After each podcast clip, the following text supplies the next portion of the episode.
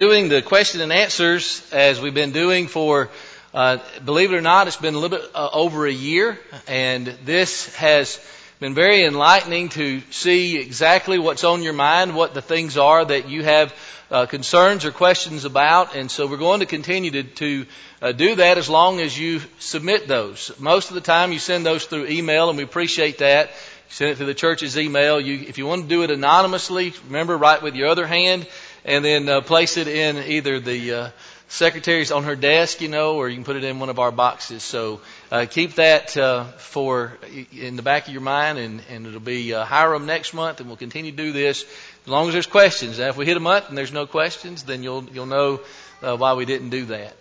Um, some questions that are asked are questions that are asked with regard to a desire to know more information. Sometimes there are questions that are asked that are asked to try to clear up some kind of question, misunderstanding, or alleged contradiction. And some are, it seems to me, by the asking of them, uh, very practical in their nature as regards maybe something we're going through in our personal lives. Uh, let me say something about a question that was submitted some time back. Uh, there are going to be questions from time to time that I don't want to answer here uh, for various reasons. Don't read any more into that than I mean. But someone asked a question with regard uh, to uh, tattoos and piercings. So if whoever that is, if you would like to ask to talk to me one on one, I would like to speak with you with regard to that. We're not going to deal with it here uh, in the open forum of questions. So let's look at the first question that was asked. There's actually a series of them that deal with deacons. With regard to deacons, there was a question that was asked, is this a title, a job description, or both? Uh, when we hear about deacons and read about them, what does the New Testament inform us about that? Well, I want to say up front that I believe that the answer to that is that there is a special class of individuals who were selected for office, by that I mean official work, that are called deacons in the New Testament. And there are at least three reasons why we come to this conclusion. The first reason why is that there is a list of individuals that are identified in this way in 1 Timothy chapter 3 that find themselves alongside of other special groups of people. A second reason why I believe that there is a special class or designation of deacons in the New Testament is because of something that Paul wrote at the beginning of his epistle to the Philippians in Philippians 1 and verse 1 where he addresses this letter to the church at Philippi with the elders and the deacons. A third reason why I believe that this signifies a special group of people is that there are a list of qualifications that is not required of all Christians in that list in 1 Timothy chapter 3 verse 8 through 13 which speaks to a technical sense in which that word is used. Maybe you think, well, Neil, that word deacons is a very special word. But the word deacon is actually what we call a transliteration. All that means is, is a word in its original language is carried over into another language and basically is kind of adapted to that language. So you take the uh, original word, diakonos, and you just kind of make it an anglicized word, deacon. But that word diakonos more generally means servant. So there are many times in the New Testament where the word diakonos simply means servant. And, and it signifies the broad sense of the fact that we as Christians are to be serving. So you'll even find Jesus referring to himself as a diakonos in Matthew chapter 20 and verse 28 when he says, even as the Son of Man came not to be served, but to serve and to give his life a ransom for many. And so it seems that there was a class of individuals who were selected by the church in order to do specified works in the church that carried the title of deacon. Not in the sense that Jesus condemns the having of titles in Matthew 23, 8 through 10, but to signify that that work existed. Now this is just something to help us. It doesn't determine anything by itself. But in very, very early church history outside of the New Testament, we find uh, attesting to the, the fact of there being deacons in the church. There is a kind of a, a class commentary in the early second century known as the Didache and the Didache says that we are to elect individuals as overseers and deacons who are worthy of the Lord. All right, so you have that uh, indication that they already recognize this. And then there was a man by the name of Polycarp who's known to us both for losing his life uh, for the cause of Christ, but also being converted to Christ by the apostle John. So very early in uh, history after the New Testament. And he says that the church is to submit to presbyters, that is, elders, and deacons in the Lord. And so they existed and they did that work. They had responsibilities to fulfill. All right, so that leads us to a second question that was asked alongside of this, and that is, what about those men in Acts chapter 6? Were those deacons? Uh, and the, the reason why I believe that, that that's asked is because there are men who are appointed to do a special work. In fact, um, as we uh, look at that word diakonia, diakonos, serve and servant, it's used several times in Acts chapter 6. It's used once each in the first four verses of Acts chapter 6. Not only that, but you'll also notice that there was a special formal service in which they were uh, set aside for that task. And they did work that we might say is deacon kind of work. But what we've got to be very careful about is and say maybe there's some good examples here. There's some principles that can help men who would serve as deacons, but we've got to notice that the inspired Luke did not use that term. He doesn't call them deacons, and so we can't be dogmatic about that. What they are is assistants. That word diakonos is often used to speak of one who's an assistant to the apostle specifically. It's used this way in Colossians 1 and verse 7 to speak uh, uh, of uh, Epaphras. It's used that way to speak of Tychicus in Colossians chapter 4 in verse 7, and it's used that way to speak of Timothy in 1 Thessalonians 3 and verse 2. They were assistants to the apostles, but they were not deacons. All right, that leads to a third question that was asked in relationship to this, and that is, can you have individuals to serve over ministry areas in a congregation where you also have deacons. In other words, if you have appointed men to be deacons, is it legitimate and right to have other men who are over specific ministries in the congregation? And the answer to that is absolutely. Uh, the, for example, in 2 Timothy chapter 4 and verse 5, uh, Timothy was given the ministry of preaching, and he's not even married.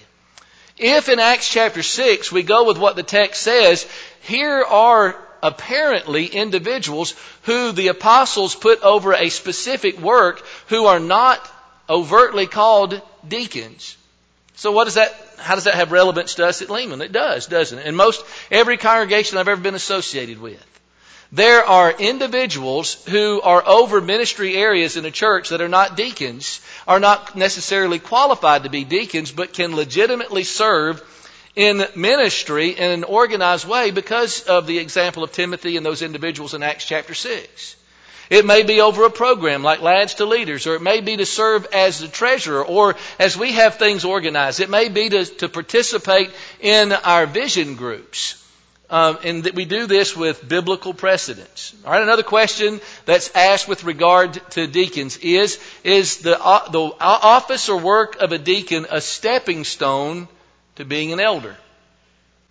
Well, I think what we need to be careful to is to to, to conclude something the Bible doesn't conclude. And nowhere does the Bible tell us that one has to serve as a deacon in order to be an elder. And so we would be able to choose in our judgment to do whatever we deem is the wisest. Now, there is some legitimacy to the idea. There's some wisdom, perhaps, in having someone first serve as a deacon before serving as an elder. That doesn't mean it has to be that way. But here's what the apostle Paul says about it in 1 Timothy chapter 3 and verse 13. That one can demonstrate uh, a reliability, a dependability in that work that gives them a great standing or high standing and good reputation in the faith that's in Christ Jesus. They can demonstrate themselves to be trustworthy, one who works hard and who can be counted on uh, through being given a specific work as a deacon. Those qualifications are spiritual qualifications and speak to responsibility. And so there's some wisdom in that. Verse 10 uh, of 1 Timothy chapter 3 would, would say that as well. But it's not essential in order for that to be the case, for one to be an elder. Now, having said all that, that may raise some additional questions that you have about deacons, elders, or, or anything along those lines in church leadership. completely different type of question. One was asked with regard to honoring your father and your mother. Now, this particular person had a two part question, but let's deal with that first part. What does it mean to honor your father and your mother? And for the Christian, that leads us to Ephesians chapter 6, verse 1 through 3. Children, obey your uh, parents in the Lord, for this is right. Honor your father and your mother, uh, which is the first commandment with the promise that it may be well with you, that you may live long upon the earth. All right, so what is the apostle Paul talking about? And especially Ephesians chapter 6 verse 2 and 3. When we become adults, are we to continue to honor our father and our mother? And what does that mean? Well, it's obvious that Paul is quoting the Ten Commandments. He is specifically citing Exodus chapter 20 and verse 12 and Deuteronomy chapter 5 and verse 16. And he points out that this is the first commandment in the Ten Commandments that not only is stated, but also has a promise along with it. And the promise is that if you do this, if you honor your father and your mother, then you will, uh, you'll do well and you'll live long upon the earth. Well, when we try to define that word honor, it means to have great respect for. It means to revere. But as we examine it more closely, it means more than just even that. It also carries with it the idea of providing financial support if financial support is a need as a sign of the deep respect that we have for our parents. And so to put it together, we are to deeply respect, we are to revere, we are to uh, provide financial help if it's needed in the case of our adult parents when we become adults. Now, we know that this is at least part of what's in mind because of how Jesus exposes the hypocrisy of the Pharisees in Matthew chapter 15. In verse 4 through 6, Jesus is talking about how they invalidate the Word of God by their traditions. They take what God's Word has to say, the law, and then they take the Talmud, their own commentaries on the law, and they try to get around what the law says in order to do what they want to do. And here's what they did with honor your father and your mother. They say, look, this money, Corban as it's called in some translations, that we should set aside to honor you, we've given that to God. And so we can't fulfill this uh, command to honor you in that way. By the way, it's also used that way in 1 Timothy chapter 5 and verse 3 in talking about honoring widows who are widows indeed. This is about who does the church support financially. I say, so you put it all that together, to honor our parents means that we give them the great due respect that they have as those who have brought us into this world. And if they have further need, we supply that. Now here's the second part of the question, and this may be a question that you have. How do you honor your father and your mother if they are horrible to you and to your children? Unfortunately, we live in a dysfunctional world, and how many situations are there where one's parents are either hostile or they're manipulative or they're harmful or they're destructive in some way toward us?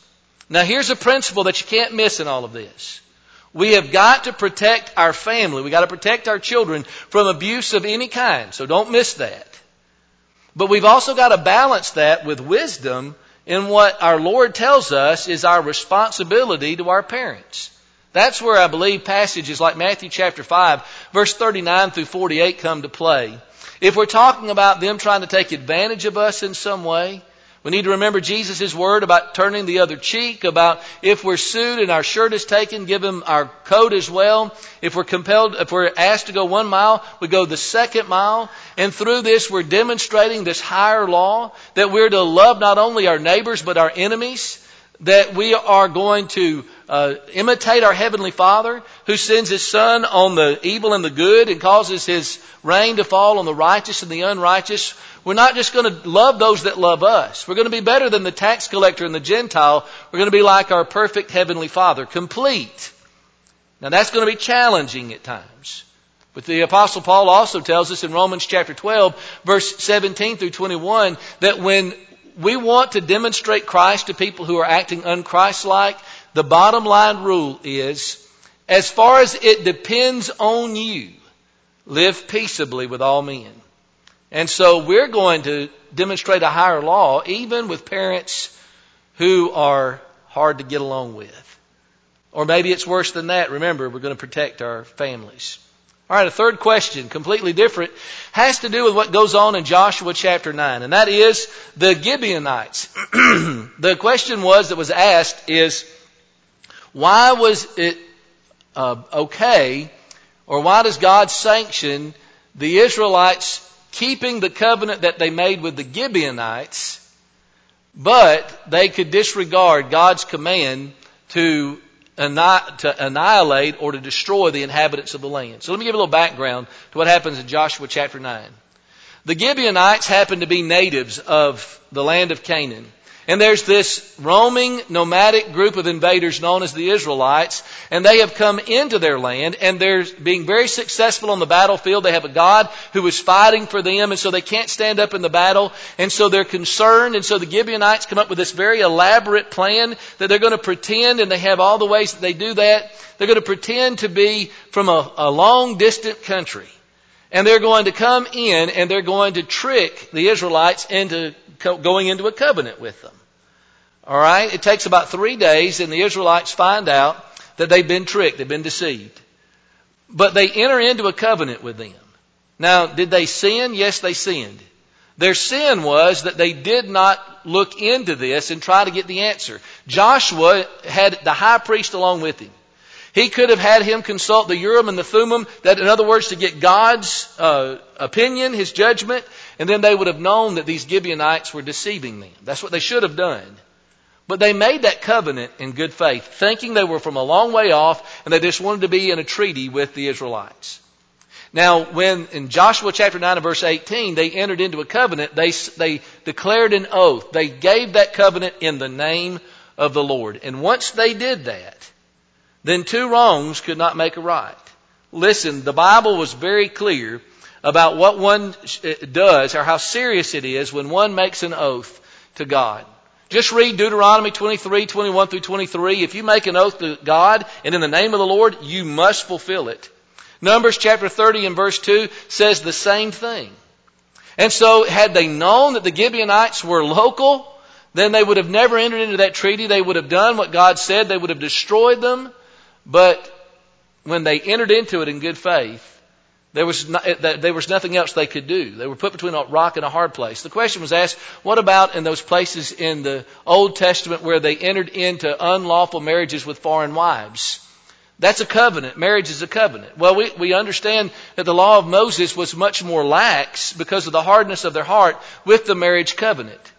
But there were at least two occasions where God sent his leaders in among the people and said, I want you to make an oath in the name of the Lord to put away these marriages. Look at Ezra 10 and verse 3 and Nehemiah 13 and verse 27. And so the fact that they entered into those marriages was something they shouldn't have done, and they were to uh, get out of those, and it's not a parallel to what we see in Joshua chapter 9. Oh. Good. That's a great point. Um, the idea is that the, the, how serious was this? Saul broke that covenant with the Gibeonites, and he paid for it with seven of his sons. Uh, God doesn't play when it comes to vows. Great point. All right, last question has to do with, uh, and I, I like the way this was put: Is one sin as bad as another sin? Are all sins equal in the eyes of God? And I would answer that in two ways. First of all, I would answer that by saying that there is a difference in committing a sin and practicing sin. Um, all of us are going to be committers of sin. The Bible makes that point in, in the Old and the New Testament in every type of literature. From Ecclesiastes 7 and verse 20 to Romans 3 verse 10 and 23 to 1 John chapter 5 and verse 19, repeatedly the idea is we're going to struggle with sin. John makes that point, doesn't he? In 1 John chapter 1 and verse 7 where he says, if we walk in the light as he is in the light, we have fellowship with one another and the blood of Jesus Christ, his son, cleanses us from all sin. If we say that we have no sin, we deceive ourselves and the truth is not in us. But if we confess our sins, he's faithful and just to forgive us of our sins and to cleanse us from all unrighteousness. If we say we have not sinned, we make him a liar and his word is not in us. You're going to sin all your life. That is, that's not a, a, license to serve, it's a reality. Even the great apostle Paul spoke of his struggle in Romans 7, 15 to 25. That's different from practicing sin. 1 John 3, 9 and 10 tells us the big difference that there is between the one and the other. Now, with that being in mind, if we serve any sin, even a sin that we think is benign, if we fall into the habit and the practice without a penitent heart, if it's something even like lying or cursing or uh, some or lust or bitterness, if we persist in that and we don't repent of that, then we're not walking in the light. We're walking as a matter of course in darkness. So there's a difference between a committing and a practicing of sin. But here's the other part. Not every sin has equal consequence, does it? There are some sins that hurt us more than other sins hurt us. There are some sins that hurt us more financially, psychologically, um, emotionally, socially. And, and, so you might compare uh, the, a sin of being addicted uh, and serving that addiction to pornography or uh, the, the use of illegal drugs versus impatience uh, or gossip.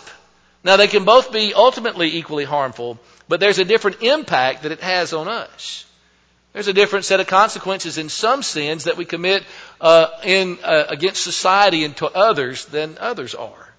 Wouldn't you agree that there's a difference in the impact potentially of going 15 miles an hour over the speed limit versus getting drunk, driving drunk, and killing someone? Or a difference that's made between hating somebody in your heart and committing murder against that person in reality, Matthew 5, 21 and 22. And so there are some sins that have a greater impact on society and others than other things that we would do. And then there are some sins that we commit that can have a greater harmful impact on the cause of Christ and the church than others. If a brother or sister well known to be a member of the church is indicted publicly for embezzlement, or for is charged with child molestation, that's going to do a lot more harm than one who is lying or gossiping with a coworker uh, compared to the other. Now, the one that asked this question kind of summarized it this way: How can we how can we differentiate on that? And, and the concern of the questioner was, what is John talking about in 1 John 5, 16 and 17 when he talks about there being a sin unto death and a sin that's not unto death? I think John is dealing categorically. He is talking about that there is a category of sin where one is impenitent. One is hardened in that. Their conscience is seared. 1 Timothy 4 and verse 2. They have gotten to such a point, Peter says they cannot cease from sin. 2 Peter chapter 2 and verse 14. And no matter what's done to plead with them, they are not going to turn away from that. We can pray for them all that we want to. But as they persist in that mindset, that's not going to change a thing. They are, they're at that moment, in that condition, they are committing a sin unto death. Now, I don't think that John's prohibiting us from praying for them, but don't expect that our prayers, apart from their repentance, is going to make any difference. They've got to be willing to change. The sin not unto death is one that one is open to and is willing to repent of. But the beautiful thing is that all sin can be renounced, can be turned away from. We don't have to serve it anymore. We can change our masters from sin to the Savior. We're going to offer this invitation song uh, that will be sung in just a moment. As a way to encourage you, uh, there's a song that says, if you're tired of the load of your sin, let Jesus come into your heart. Well, how do you do that? There's a way that's not spoken of in the Bible and the way that there is. The way that folks let Jesus come into their heart in the New Testament was they heard the word of Christ, Romans chapter 10 and verse 17. It led them to believe that Jesus is the Christ, the Son of the living God. Matthew 10, 32 and 33. It led them to repent of their sins, to be baptized into Christ. Galatians 3, 26 and 27. It led them to confess their faith in Christ, Romans 10 and verse 10, and it allowed them or caused them to be united with Christ in baptism, Romans 6, 3 and 4. That's the way you can let Jesus into your heart. If you're a child of God who has been caught up in some sin for which you need to repent, then we would love to help you. If this is your invitation, won't you come? As we stand and sing this song.